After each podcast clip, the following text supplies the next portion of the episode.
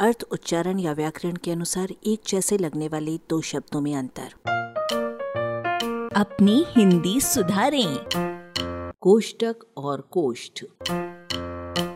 कमाल हो गया। संस्कृत में कोष्टक का अर्थ अन्न भंडार और चाहर दीवारी है। पर हिंदी में वो एक तो लकीरों के बने चौकोर खाने के लिए इस्तेमाल होता है और दूसरा ब्रैकेट के लिए।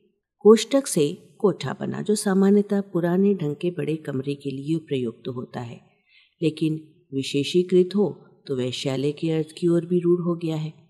स्त्रीलिंग कोष्टिका से दो दिशाओं में विकसित शब्द कुठिया और कोठरी हैं, जो क्रमशः अनाज रखने का मिट्टी का गहरा बर्तन और पुराने ढंग का छोटा कमरा के वाचक हैं।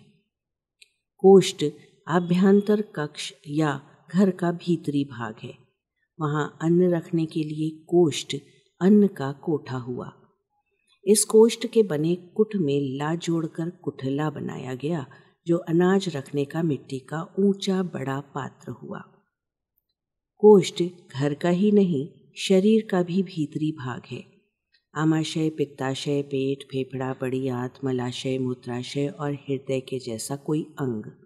यही कारण है कि कोष्ठबद्धता का अर्थ मलावरोध कब्ज हुआ।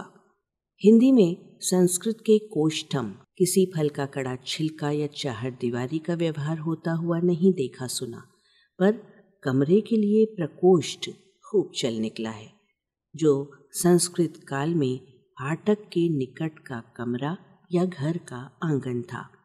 कोष्ठ के बाद अब कोष्ठी पर नज़र डाल ली जाए, जो यथा रूप में तो जन्मपत्री है पर कोठी के रूप में विकसित होकर कुटियावाची ही है।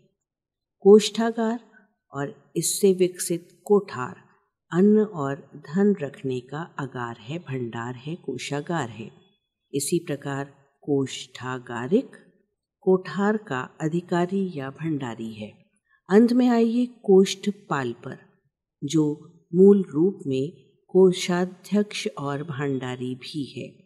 और चौकीदार और पहरेदार भी। कोटपाल इससे भिन्न है।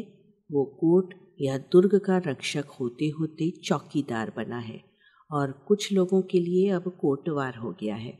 कोतवाल साहब बीच में लटके हुए हैं क्योंकि कोई व्युत्पत्तिकार इन्हें कोष्टपाल से जोड़ता है और कोई कोटपाल से।